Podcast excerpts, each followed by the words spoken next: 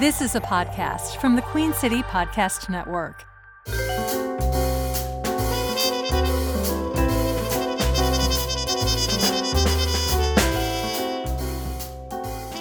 And welcome to another episode of Queen City Nerve's News Hounds podcast. I am Ryan Pitkin as always, and today I have a special guest. Haven't talked to in quite some time, but always keeping up with them. We have Brad Panovich, celebrated meteorologist out of WCNC. Yep. Uh, what's going on, man? Not much. It's been a wild summer. I mean, Yeah. you know, locally it's been pretty quiet, but nationally and globally the weather's been it's been nuts. It has been, and it's starting to really feel like a starting to feel uh, like dire situations when you look at the news. I Um, mean, it's it is scary because you have, you know, I mean, I think a lot of folks have always thought, you know, climate change and global warming is this thing off in the distant future. And sometimes there's an event here or there, but the thing that really sticks out this summer is you've had a culmination of events and very visual events like the Canadian wildfires and um, the heat waves, which in parts of the country where it's normally hot, even for them, it's like off the charts hot. Right. Um, and it's just it's just all coming at the same time. The flash flooding. It's right. just seeing that in Vermont, where it's like folks who don't think of dealing. It's one of those things where it's starting to hit home that this is not going to be escapable for anyone. yeah. And I and I hate it because you know it, it's sometimes it's a complex topic to talk about, and it seems like this you know what can I do thing, but you know sometimes these events are what really puts it in the forefront, and people actually start paying attention, even if Right. it's like just asking their first question for people who haven't been engaged in the topic. They say. You know why or how is this happening? That's Right. just the beginning, and it's mm-hmm. great to see that, but it's coming at a cost. Right.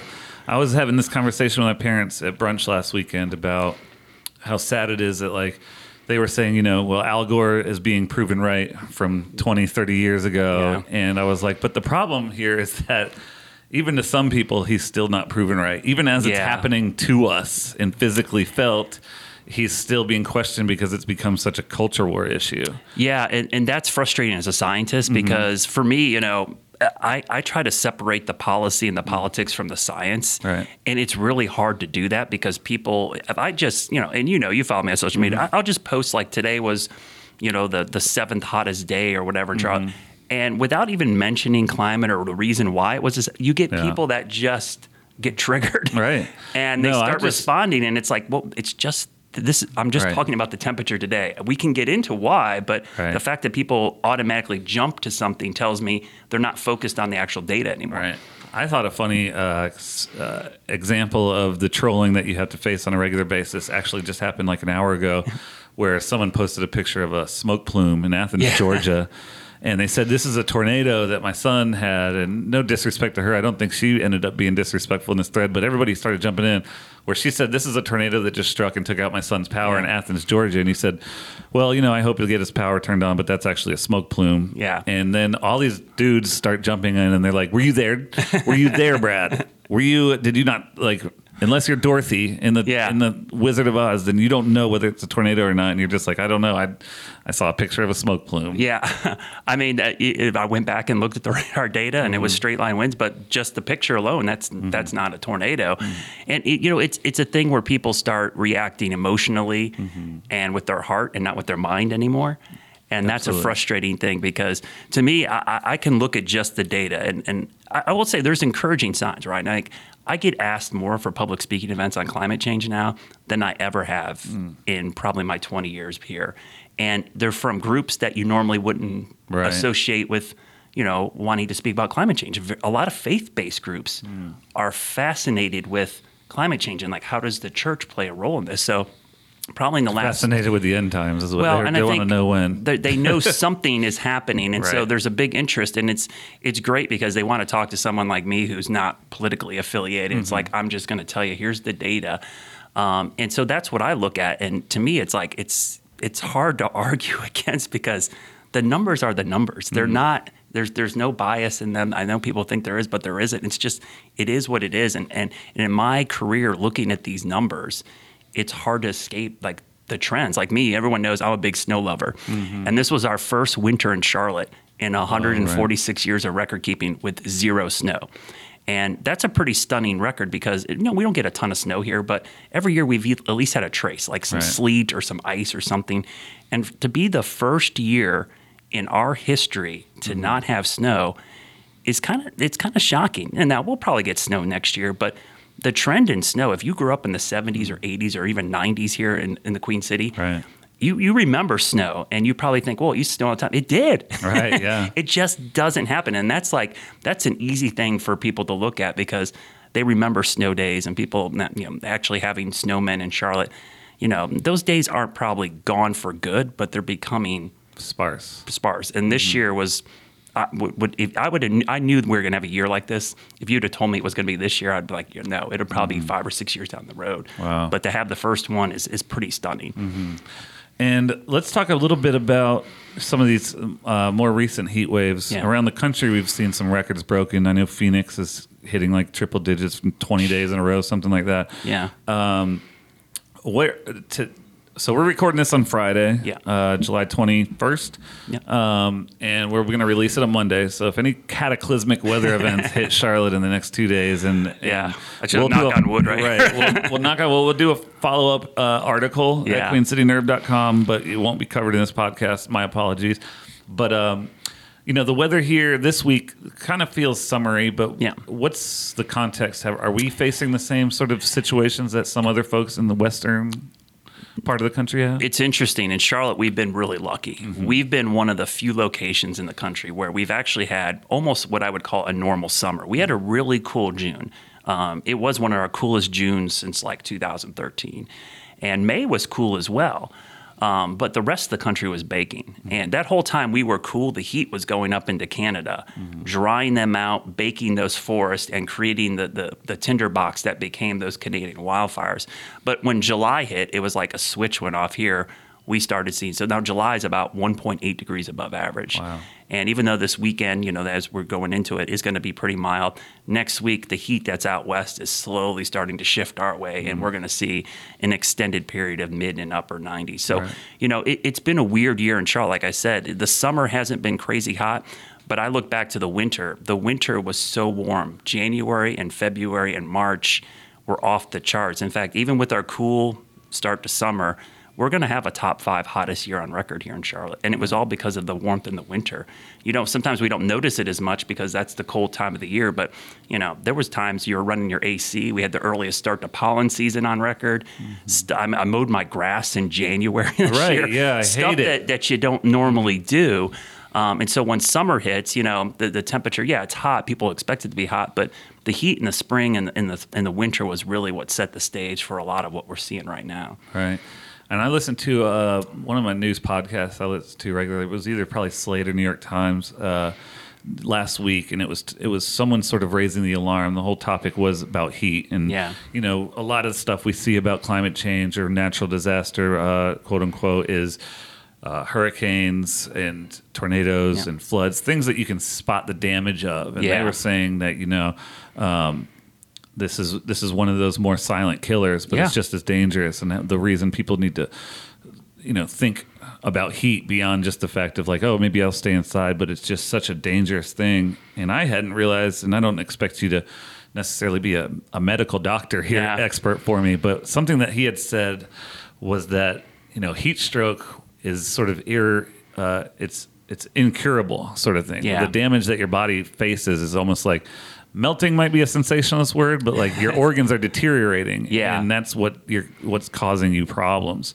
Um, I don't really have a question for that, but it freaked me out. well, I, I, I always tell people Yeah. heat is I think one of those things we don't we don't take seriously enough because heat from a weather standpoint is the number one killer. More than tornadoes, floods, lightning, hurricanes.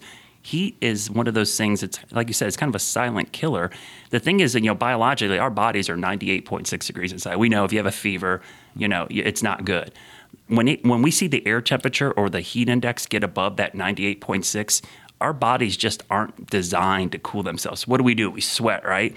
Well, when it's super muggy like it is here in Charlotte, the sweating doesn't work because it doesn't evaporate. So Right. what's your body do? It sweats more. So it, it- we just know, you know, biologically, we're better at warming ourselves than we are at cooling ourselves. We need mechanical help, a fan, an air conditioner, water. Um, you know, so it's just it's just more difficult to cool our bodies. Crazy stat that I saw today that kind of blew my mind because I was looking at the Phoenix numbers and I have family out there because, you know, if Phoenix is hot, right? We get we get it, right? But this string of 110 plus Mm-hmm. for them is an all time record, and their heat deaths have really accelerated in the last 10 years. And the stat that blew me away, I would expect heat stroke, you know, those type of illnesses. They had seven people die, Ryan, of burns Mm. Ooh. from pavement.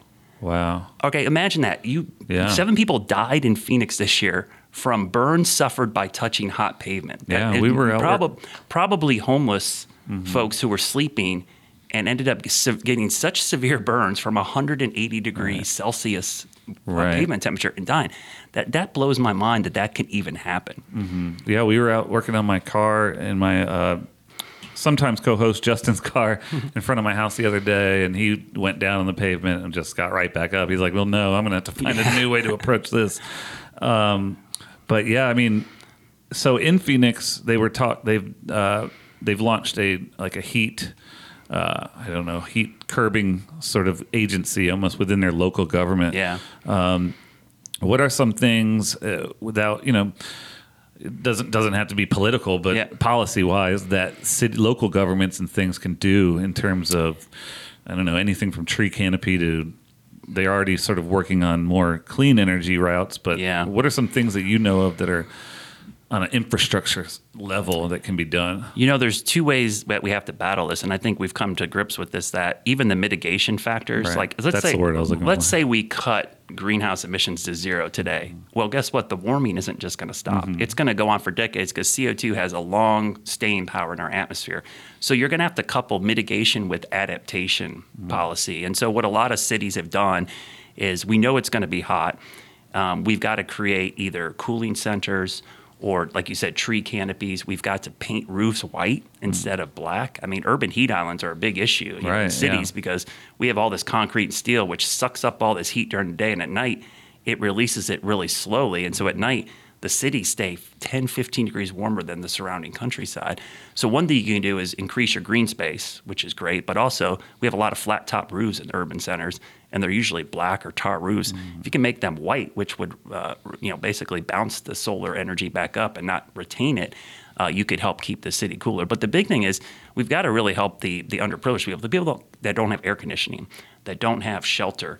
Those are the folks that are most susceptible. You know, I, I see a lot of people who you know are doing okay, and like their their you know air conditioning goes out for two days, and it's like the end of the world. Right. Imagine going a whole summer Yeah. with a no air conditioning uh, in a place like Phoenix, which seems unfathomable, but it happens. Right. And so we've got to figure out ways that we can get people cool and. Um, you And know, the grid is not in great shape. no, and you know, we're lucky. We're so spoiled in the Carolinas. I don't know if people realize um, we have a really. We're one of the few parts of the country where our grid is somewhat stable. But out west, Texas, big stre- stretches of the Midwest, you're right. The grid and the infrastructure.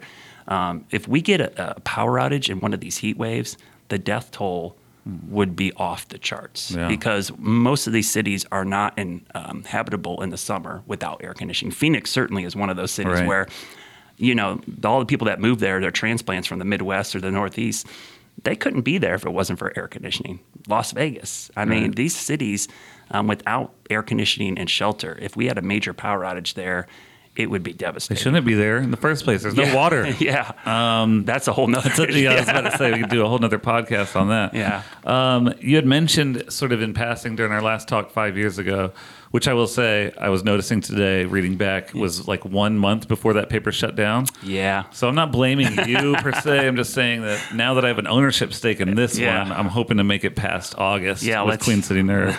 but you had mentioned how we were actually getting a little bit lucky five years ago because we were supposed to be in what was called a solar maximum. We Yeah. didn't go too deep into it. No. Are we still in that phase? And you had said it was sort of one of the lowest solar maximums we had seen Yeah. for some lucky reason. Yeah, we're we, you know there's solar cycles like 11 year cycle where Okay. the sun is more active and less active, and we were in what it would have been a solar maximum, but it was a like like I said the lowest Hmm. solar maximum that we had seen, and you know the sun is swinging back the other way, but overall the solar energy coming in is is not very high. It's mm. still relatively low, but we've seen more action from the sun recently, and you probably have seen some of the you know social media posts about seeing the northern lights in mm. sections of the country that aren't used to it. That's really probably the biggest calling card. But the other thing is in our modern infrastructure, these solar storms. Um, if they occur, they really impact all the technology that we use satellite technology, GPS, cell phones, the power grid. Um, if we get a major solar storm, which would be a geomagnetic storm like a G5, you know, that could take out a whole bunch of the grid. Um, and so that's something that, you know, in, in modern times, I don't know if we're really prepared for. That's actually Right. kind of a nightmare scenario for the government and for a lot of emergency managers because we're so reliant on technology now. And that's the type of thing that would take out that technology, mm. not just for days, but for maybe weeks. All right. So we're, we're kind of going into it. Yeah. Great. Yeah, you don't want to see that in the summer. Like I said, Right. you know, there's a lot of nightmare scenarios with these heat waves and power outages because we just we rely so heavily on cooling Mm-hmm. um, to keep us safe. And, and you know, and I know a lot of folks in states and cities that are emergency managers definitely fret like one of these heat waves in Texas or you know Phoenix or even the Midwest. You know, where the power uh, goes out and you have millions of people now without air conditioning, 110, 115 degree temperature, and they know they just there's nowhere for those people to go. Right. And another thing that you had already mentioned a little bit, um, some of these fires that have been happening is Yeah. another is another example of sort of the inescapability of this, where you might have thought even only as much as or as little as three years, three or four years ago, where it's like, oh, all right, well, I don't live in California or a forested area or Canada or whatever. So I don't have to necessarily worry about forest fires, but it's the, it's the smoke that comes off of that, and and this has been in the news cycle not only countrywide, but it's happened in Charlotte just within recent days. Um, what does that really do when you come out and you notice the smoke? You can't see the skyline, or you can. I mean, I was in a situation recently on vacation in Connecticut on the Long Island Sound. We're sitting on the beach.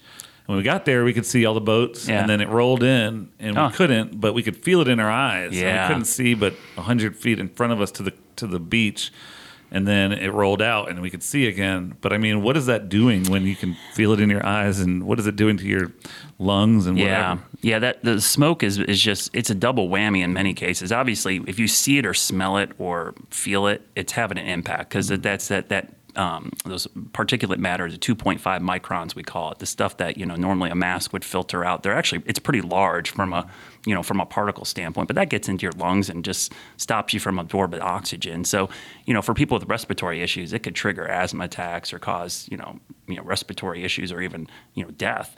Um, the other thing that it does, especially here, which is interesting, is the smoke is some of it's at the surface, but a lot of it's in the mid levels of the atmosphere. And because they're actual particles of soot, the sun will heat those particles up and create a warm layer aloft, which creates an inversion, which then traps more pollutants and ozone below it. And it actually, so it actually amplifies the poor air quality when we see this. Um, and so when you get those days, not only do you get the smoke, but you get high ozone level, which creates, you know, issues for your for respiratory issues as well. And so the middle of the day, you know, it's can't exercise. You got all these people working outside. Causes all kinds of issues for people being uh, being outside, and can cause permanent lung damage to people who spend extended period of time out in that. And you know, we're not done with it, Ryan. I mean, we've seen two or three waves of it this summer. Those fires in Canada aren't going out until winter. And I know it's it's hard for people to like wrap their minds around it. The areas that are burning in Canada, the combined acreage is like the size of Kentucky. And it's in bore- uh, boreal forests that are in the northern sections of Canada where nobody lives. So it's not feasible or even economical to even try to fight those. So what they do is they put all their resources in firefighting to protecting life, limb, and property, and they just let those burn. And so the only thing that will put them out will be the fall and then the winter when it gets cold and they get snow. Right. Uh, so I, I expect we'll see more waves when the wind shifts and the jet stream dips back down. We'll probably see more waves in August, maybe September. By October, it's pretty much winter in northern um, Canada. It should start to turn those fires, you know, back down to to, to nothing. All right. As someone who uh, spends a lot of time, pos- po- you might be able to relate to the, on this at least more than some of our other guests, but I spend way too much time on Twitter. um, and we spoke a little bit about it up at the top, just Yeah. talking about today's funny little thread. Do you spend as much time now as you used to? uh, I still can't get off of it. Yeah, it's tough. Um, I thought, you know, maybe that would give me a reason just a couple weeks ago when he started limiting views. Oh, and I that was like, was the this won't last. Yeah. um, but I mean, how much of a role? I, I think about the fires because Yeah. we were just talking about it. and It sort of reminded me uh, of like just conspiracy theorists Oh. today are crazy in the sense that they're just like, oh, they, and they present it like we're just asking questions like, why did all of these fires start at once? And Yeah. it's like, well, there's a storm. Yeah. You know, the, the lightning came from a storm. Um, or people just being like, "Oh wow, y'all are gonna let the government tell you that we're getting smoke all the way from Canada," and it's like that's pretty feasible. Yeah, I mean- it's silly because Yeah. there's some conspiracy theories where I kind of you, you kind of understand. It's like, but this one is like, why? It's like Mm-hmm. Right. it's it's to me. It's To I- what end? Yeah. I can just look at the satellite imagery. I can see the lightning strikes. I can Mm-hmm. see the fire. I mean, it, there's pretty good. It's not it's not hard. It's not like it's hidden, right? Mm-hmm. Right. And all this data is out there. And the other thing that's funny is like these fires really started back in late March, April, and May. Mm-hmm. The first ones. Now they accelerated in June, but it's like nobody paid attention to it until the smoke got here. Right. And then Oh, they want to. And it's like, and then it's like, well, why didn't you talk about them when they started two months ago? If you Mm-hmm. thought there was some conspiracy, the fact that you're only talking about it when you're being impacted by the smoke is kind of the tell Yeah, that you like- don't know what the heck you're talking about. It's like everybody wants to forgive my pun, a hot take. Yeah. So it's like in the moment, well, now it's affecting, it's in the news. I'm going to come up with some crazy wacko thing. But um, How does that make your job harder? Just in terms of, I know we talked a little bit earlier about social media and Yeah. everyone having access to you, so they're just going to say stuff. But the the misinformation seems Oh. way more annoying than the trolling. Well, it, you know, it's and let's be honest. I think I think it gets amplified more than it's a small segment. Mm-hmm. But the problem is, I spend time answering questions that are silly Mm. about why did all the fires start at once, and I'm like, well, they didn't. They, Right. I mean, it's I can show you, and you just you you spend time, and, and there's some people that generally don't know, and they see the misinformation. Mm-hmm. And so those are the people you want to help. Like, hey, I need to, you know, talk them off a cliff a little bit. Like, Mm-hmm. no, this is really what happened. This is wildfire smoke. And believe it or not, we do get wildfire smoke from Russia, Siberia, from Mexico, from the Western U.S. It's happened before. Now, not to this scale, but it's not like this is a new thing. It's it's Right. happened before. Um, I think the thing that, that I think is fascinating to me watching social media is it's really open. People, you know, have lived in the same town or the same area their whole life. They have a very narrow picture of the world and the globe. Social media has kind of opened their eyes to like, guess what? Things happen in other parts of the world and they do impact us here. Right. And so sometimes I think for them that's it's a new thing. And so you got to explain like, yeah, things that do happen in other parts of the world do have an impact here. And so it can be a great teaching experience, but uh, I just think it's it's unfortunate that misinformation gets spread so easily and so easily accepted. And I feel like we spend a majority of our time doing, you know, talking about the misinformation and not just focusing on Yeah, like, that's the other sort of- stuff. that it seems just like takes up the- time, right? It seems like the the um the, the reason for it sometimes. Yeah. like that's why they're they're it's a de- deflection. Um, and just to clarify what I was saying earlier, so I don't sound like one of these people answering one of these people, is what I was discuss. What I meant when I said yeah, it came from a single storm was one specific Yeah. satellite imagery that people were spreading around. Whereas like these pictures are being taken once every hour or thirty Yeah. minutes, and then you saw them all pop up at once. That was a very small area. Yeah. But yeah, like you said, they've been coming around. They've been developing throughout Oh, the yeah. spring. The, the cool thing is the satellite imagery is so good now that you know you can see the hot spots. You can actually Mm-hmm. see the flames from space because especially at night, um, the imagery on like the GOES 16 and GOES 17 satellites, um, we have something called the global lightning mapper. It actually sees these flashes of lightning Hmm. from the satellite, um, so you can see the these hot spots Yeah. even at night through clouds. So you, you can see the ignition. So you see the lightning strike, and then a frame or two later, you'll see the flames Right. in that area. So it's pretty easy to to correlate what the cause was. It's Mm-hmm. Yeah, not it's- it's not too hard. I did a lot of reading about. Um, I, I read like five or six books last year, and to my own despair, about conspiracy theorists and how they work. And there's one about flat Earth specifically, where it was like you know, a a big key to this is not to do the the real research yourself. Yeah. a lot of people who say do your own research are the ones who are that to them means ignore the scientists Yeah. and go on YouTube until you find the person who who Well, that's what I always like to tell people. It's like. I, I appreciate people who say ask questions, Mm-hmm. but you should ask questions of everybody. The cons- Ask the conspiracy theorists, why are you doing this? you can very Like, easily yeah. disprove flat Yeah. Earth theory So, with a little couple you got, experiments. You got to be a, a equal opportunity question asker. You Right. can't just ask one side and ignore the other. Right. So I, I think that's the thing I always wonder. It's like nobody, you know, asks the motivation of some YouTuber or some post on social media. Yeah. They they take that verbatim and then they ask all the questions of everyone else. It's like, well, why aren't you asking the questions of that person? Right. You know, what's their answer your- motivation? they answer your answers with questions, and it's just a Yeah. whole cycle. I, I've learned at some point there's there's some people you can help. It's I, I always like the three strikes you're out rule. Is Oh, like right. I'll help. I'll give you like three questions or answers, and after I get to that third one, if it's not going anywhere, it's like it's not even worth my time. Yeah. so it's like move on. Right.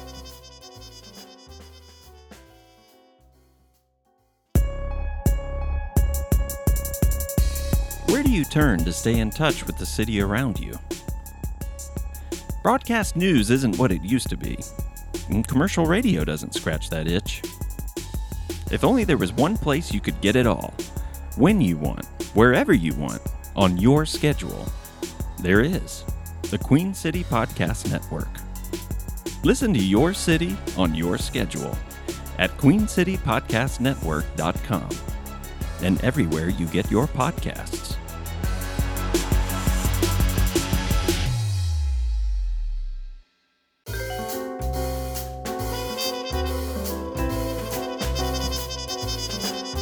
So one just random um, glossary term that I have here because Yeah. there was a discussion, of course, on Twitter recently where um, uh, National Weather Service discussed uh, the wet bulb temperature. Oh, yeah. 92 degrees, and that turned into a whole nother culture war argument, like it's going to do on Twitter, and that's not even what I'm trying to justify uh, or whatever.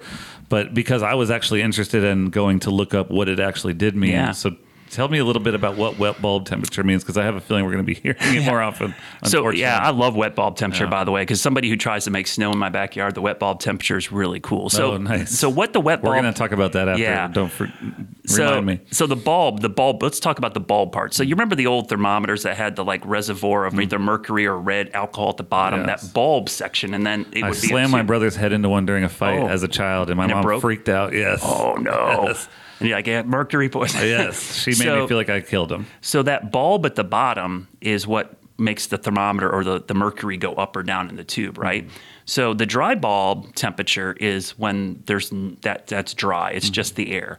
So what we would do to figure out like evaporation rates, you would take the um, the bulb and wrap it in a piece of wet cloth, and then we we had this thing called a sling psychrometer. You'd fling it around in the air to evaporate the moisture off of the cloth that's on the bulb of the thermometer, mm-hmm. and because you're evaporating the moisture, obviously the temperature would go down, right? And the point that it goes down to where it's completely dry, that's called the wet bulb temperature. Basically, how cool can you get the air through evaporation? Mm-hmm. And so, the, the, what this means to everybody out there is the higher the wet bulb temperature, that means um, basically there's a lot of moisture in the air and there's not much evaporation going on. So, it's kind of like our version of the dew point. We use that quite a bit as well. Okay. And It's more accurate than the relative humidity because relative humidity, the thing people forget is the relative part. It's relative to the air temperature. So the relative humidity goes up and down every hour with the temperature. The dew point or the wet bulb temperature is kind of an all day thing. It's pretty consistent. It's like this is the humidity for the whole day instead of just for one hour or for the morning or the afternoon. So the wet bulb temperature is really crucial to safety for, for heat because a 92 wet bulb would be crazy. Right. Anything in the 80s or even the 70s, uh, that's something for like football practice or kids outside. You wouldn't want them out there because that's where your body just cannot cool itself through sweating. Um, and so that's really, really important. So for me, for snowmaking, we look for wet bulb temperatures below 32 degrees because I can actually make snow when the air temperature is mm. above freezing if I can cool it down through evaporation below freezing. So have you ever been on a patio with those misters? Uh-huh. Right? Okay, everyone thinks the water Carowinds has them. yeah, or you, yeah, they mm-hmm. don't work so well here in the Carolinas Right, because right. it's so muggy here. They work great in the desert Southwest. The whole goal of those misters isn't to get you wet; it's to evaporate that mist, which then lowers the air temperature. Right. Mm. So you're actually using evaporative cooling to cool the air. Um, you know, some states have what call are swamp coolers. It's the same premise. You blow air across water, evaporate it, and it should cool the air down. All our nuclear facilities have giant cooling towers. What are those things? They spray the water down those big, uh, big barrel-looking, you know, smokestacks. The air cools them, and they can recycle the water because it gets cool again. So evaporation is a great tool. Our body uses it to sweat and cool us, but you can use it in nature as well, and it can give you a number, a temperature that will tell you how much evaporation is actually occurring. Right. That's awesome. Uh, see, I knew I wanted to ask you about that. Well, it makes sense. I sort of wanted to turn around. Uh, I, I usually sort of go chronologically and have you introduce how you got into this field, but Oh. I wanted to jump right into the heat waves and the Yeah. news cycle. No. So I'll go backwards this time. I do want to talk a little bit about. It totally makes sense that you still make snow to this day. Yeah. Um, because. Yeah, you had told me you started this. This passion sort of came six years old. Yeah. Six years old in Ohio. Yeah. Blizzard of '78. Yeah. Tell me how much you remember about that. I, I remember a specific moment. It's like this light bulb moment for me being a meteorologist. I was six, and um, it, and I, and I say the blizzard of '78. We had a lot of blizzards in the late '70s, early '80s when I grew up in Ohio, and we lived in one of those split level homes where you know like the driveway went down and your garage was kind of in your basement Yeah. slash Same with Connecticut, yeah. where I grew up. And yeah. so what would happen is we would get the wind would blow and it would drift over the entire driveway because it was like underground a little bit. Mm-hmm. And our front door was close to our driveway. So this blizzard, it was I think the actual snowfall really wasn't as heavy as it was for the previous storm, but the wind was you know horrendous. You know, blizzards are defined by their wind. 35 mile an hour winds or higher for 3 hours are what defines a blizzard. And so this huge drift formed in our front door. We couldn't open our front door because we had, you know, the, the door opened in, but our, our um, glass door, like our screen door, opened Mm, Right. out. Yeah, so you just And- see the level. Yeah, so we couldn't push it open. My dad had to climb out the window and Mm. dig out the front door so we can get out. And I remember going out and seeing these six foot snowdrifts and just knowing I wanted to know how, what, and why that happened. I was just utterly fascinated with that snow. And it was really ever since then, I would just, every time we had bad weather, jump outside, want to see it. I did everything I tell people not to do now. Right. Go outside, stare at a thunderstorm, look at the lightning. Every science uh, report, uh, you know, science fair, project, book report, anything I did in school, I always tried to pick weather. Even so much that I took a political science uh, course in college, and we had to do a term paper. My term paper was it was 25 pages. I still remember it was such a long term paper. I, I went back and looked how weather affected presidential election turnout across the country. Oh, wow. And um, it was really fascinating because it was kind of cool to say like how weather impacts certain parties Yeah, or certain parts of the country based on, on turnout. And so I, it was just something I loved. So I always wanted to be a meteorologist, but I never wanted to be on TV. Mm-hmm. I just didn't because Right. I, when I grew up, most of the people that did TV weather weren't meteorologists. They Right. weren't scientists. They were usually like uh, the, the the news anchor who wasn't really good at reading the news, and they said, "Hey, go over and do Right. the weather." Yeah. And they usually found somebody had more of a personality or something. Because back then, when I grew up, I mean, I thought weather was fascinating, but most people, weather was kind of like a throwaway thing in the newscast. Or a Brick from Anchorman. Yeah, exactly. and so I, I went to school, got my degree in atmospheric science, and figured I'd go work for NOAA, go work for the National Weather Service, maybe be a professor, whatever. And then I got talked into an internship at a TV station. And I said, oh, I don't want to do that, but I did it begrudgingly. And when I walked into this TV station in Columbus, Ohio, they had their own Doppler radar, they had Silicon graphics machines, and I was like, wow, I love technology, and I was really good with computers. So I really kind of fell in love with the technology part of TV and started building graphics and doing these 3D animations. And um, one day, the news director came into the chief meteorologist who I was interning under and said, "Hey, who's building all these graphics?" And he was very honest, like our intern Brad is. and um, she's like, "You want a job?" And I said, "Sure. Doing what? We want you to be a weather producer. We want you to build graphics, um, do the forecast, you know, do everything but be in front of the camera." And she said, "I'll pay you a minimum wage." And I was still in school at the time, so I'm like, sure. So i did it and the whole process of doing that kind of taught me what like what the tv business was like and i started realizing that you know we- weather was pretty big in tv it was when severe weather this is right when twister came out and love um, when, when doppler radar was becoming like at every tv station. So stations started hiring real meteorologists because it actually required that to do severe weather coverage and I ended up staying there for about six months after uh, graduating, working at Dick's Sporting Goods and there. Right. And I got a job offer to go be the morning meteorologist in Dayton, Ohio, Mm-hmm. and just kind of that was my first step, and it just kind of took off from there. Right. You know. And before Charlotte, you were in New Orleans. Yes. Um, that you told me. This is another one of the things where I go back and read our our previous interview, and I was like, oh man, I want to hear more about that. Why Oh. didn't I ask him? Because Yeah. you just mentioned in passing that you had flown through hor- four hurricanes. Yeah. And it's like I'm I'm not like super scared of weather. I've always had a bucket list to see a tornado in person, and I've uh, Which I've- i recommend I've- everybody yeah. go ch- storm chasing once in My, their life. my dad is one of those big stand on the porch during a thunderstorm Yeah. people, and I've I've enjoyed it my whole life as well. I mean, not my whole life. He'll tell you I was terrified when I was a kid of thunderstorms. I've Yeah. grown to love them, but I will just say that flying Oh. into weather just sounds awful. Yeah. As much as I'm not really like weather scared these days. I am a little iffy about flying into Yeah. hurricanes. What was that experience like, and why? So it was I kind mean, of. I guess I know the why, but yeah, I, first of all, I just wanted to do it, and Yeah. it was interesting. Now it's funny, like there's so much, there's like a wait list for media people to get on the Hurricane Hunters. It's like because it's a big thing, and Mm-hmm. it, but back then in, in New Orleans, it was easy to go over to Keesler Air Force Base, which is where they flew out of over on the Mississippi Gulf Coast. I would just call like the the PIO over there and be like, hey, I want to jump on a flight. And it was pretty much that day I could call over and like, hey, you can go out on this afternoon's flight. And so the first one I flew into was Hurricane Floyd, believe it or not, which people in the yeah. Carolinas I know. that, yeah. But it was off the coast of uh, Florida at the time. And I, I just called and I would go over there and we'd bring either a camera um, and just shoot video on board. And back then you couldn't broadcast live at all from the aircraft. You could only do two way radio. You could do like a radio interview, but you couldn't call anybody or send anything back. So you had to wait till you landed. But flying into Floyd was like the first one, and it was like blew my mind because it was first of all it's a 12 hour mission on a C on a modified C-130. They call it a W-130 because it's a weather reconnaissance um, aircraft. Um, but they're from the Korea Vietnam War era with modern avionics in there. But and you're in the in the cargo hold, you still see all the pulleys and everything Right. control, and it's so loud. You have earplugs in and headsets on, and it's still deafening.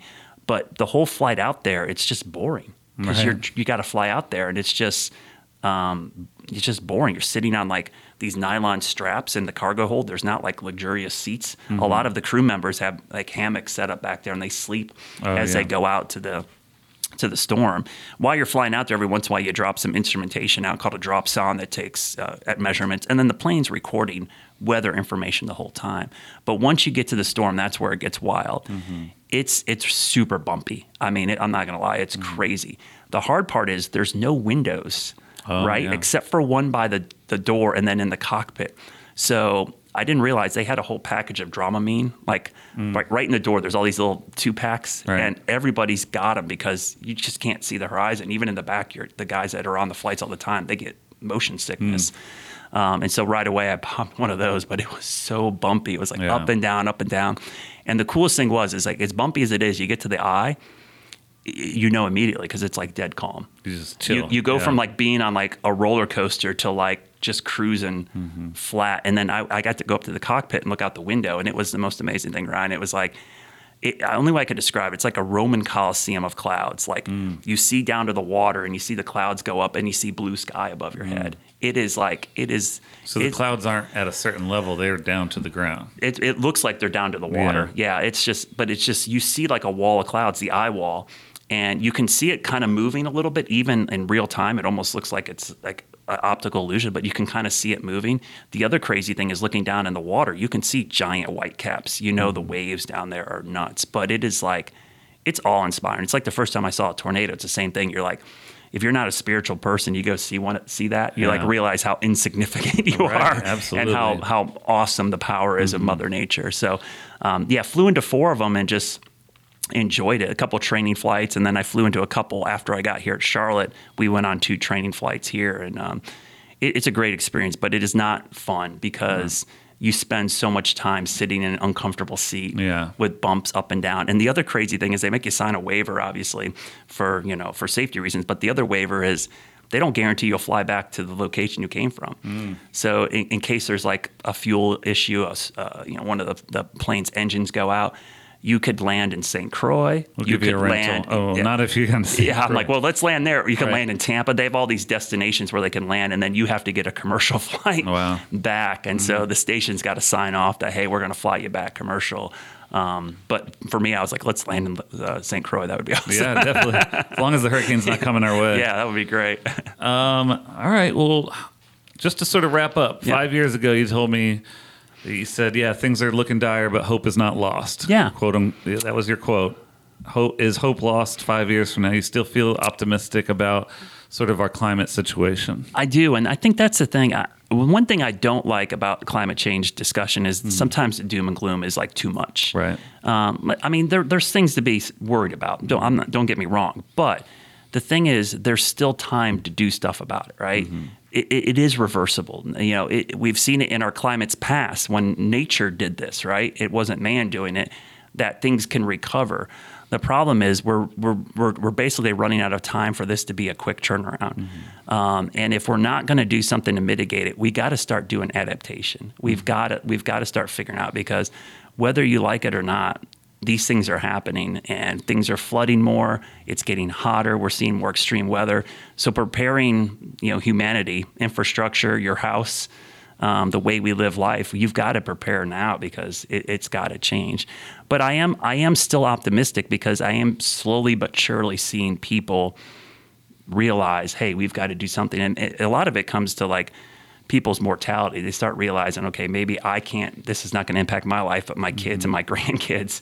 You know this, Right. and then it affects people's livelihoods. Um, one What's of the, the, point that people won't? I'm sorry, I didn't mean to. no, I was going to say one of the things that I think is fascinating is people who you know who doubt that something's going on. I, I want you to go talk to a farmer Mm-hmm. or go talk. One of the groups I talk to quite a bit in Charlotte. I'm a big golfer. The agronomy guys that do all the golf courses. Mm-hmm. I talk to their group.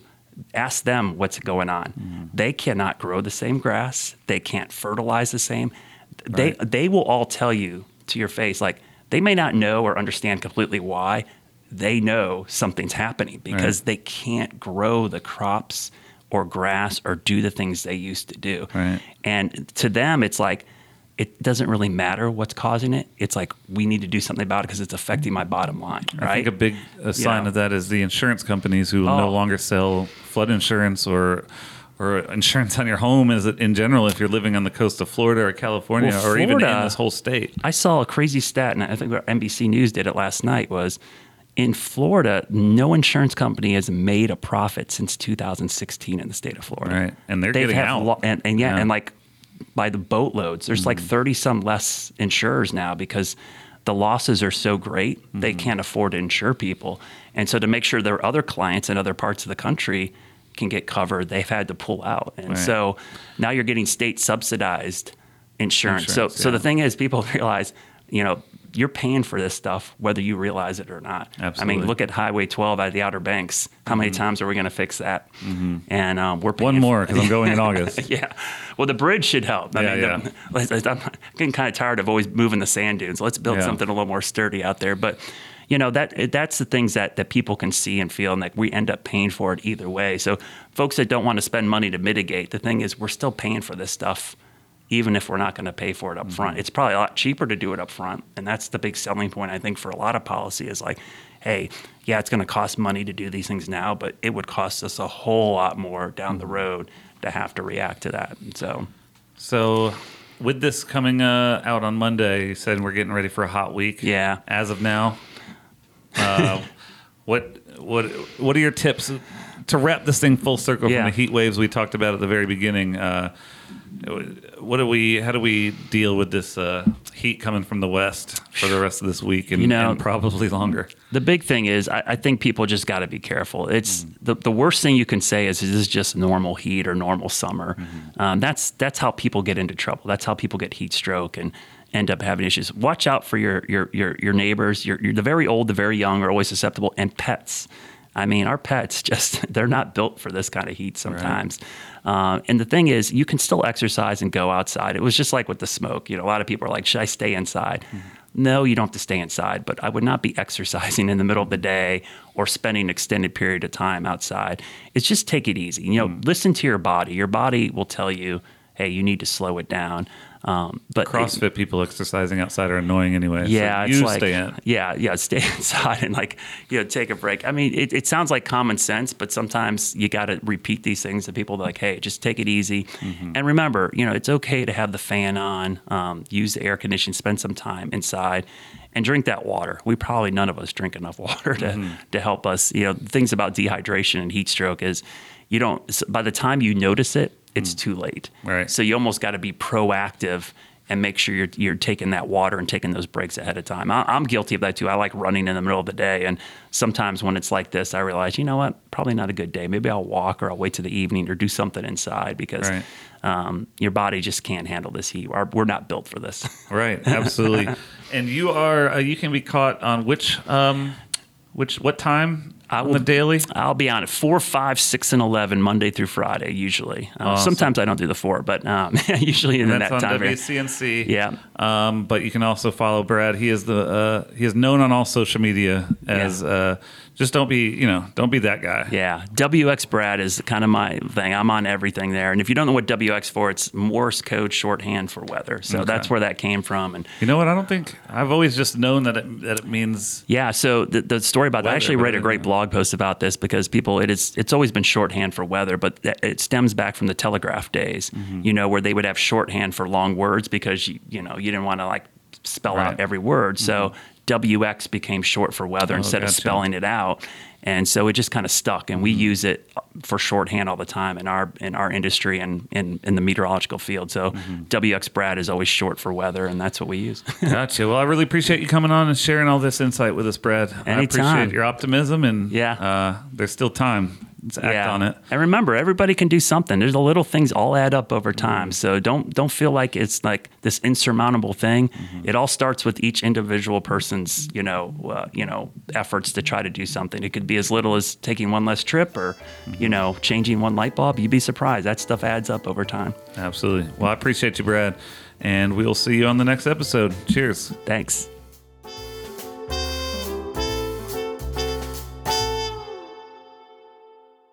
QueenCityPodcastNetwork.com.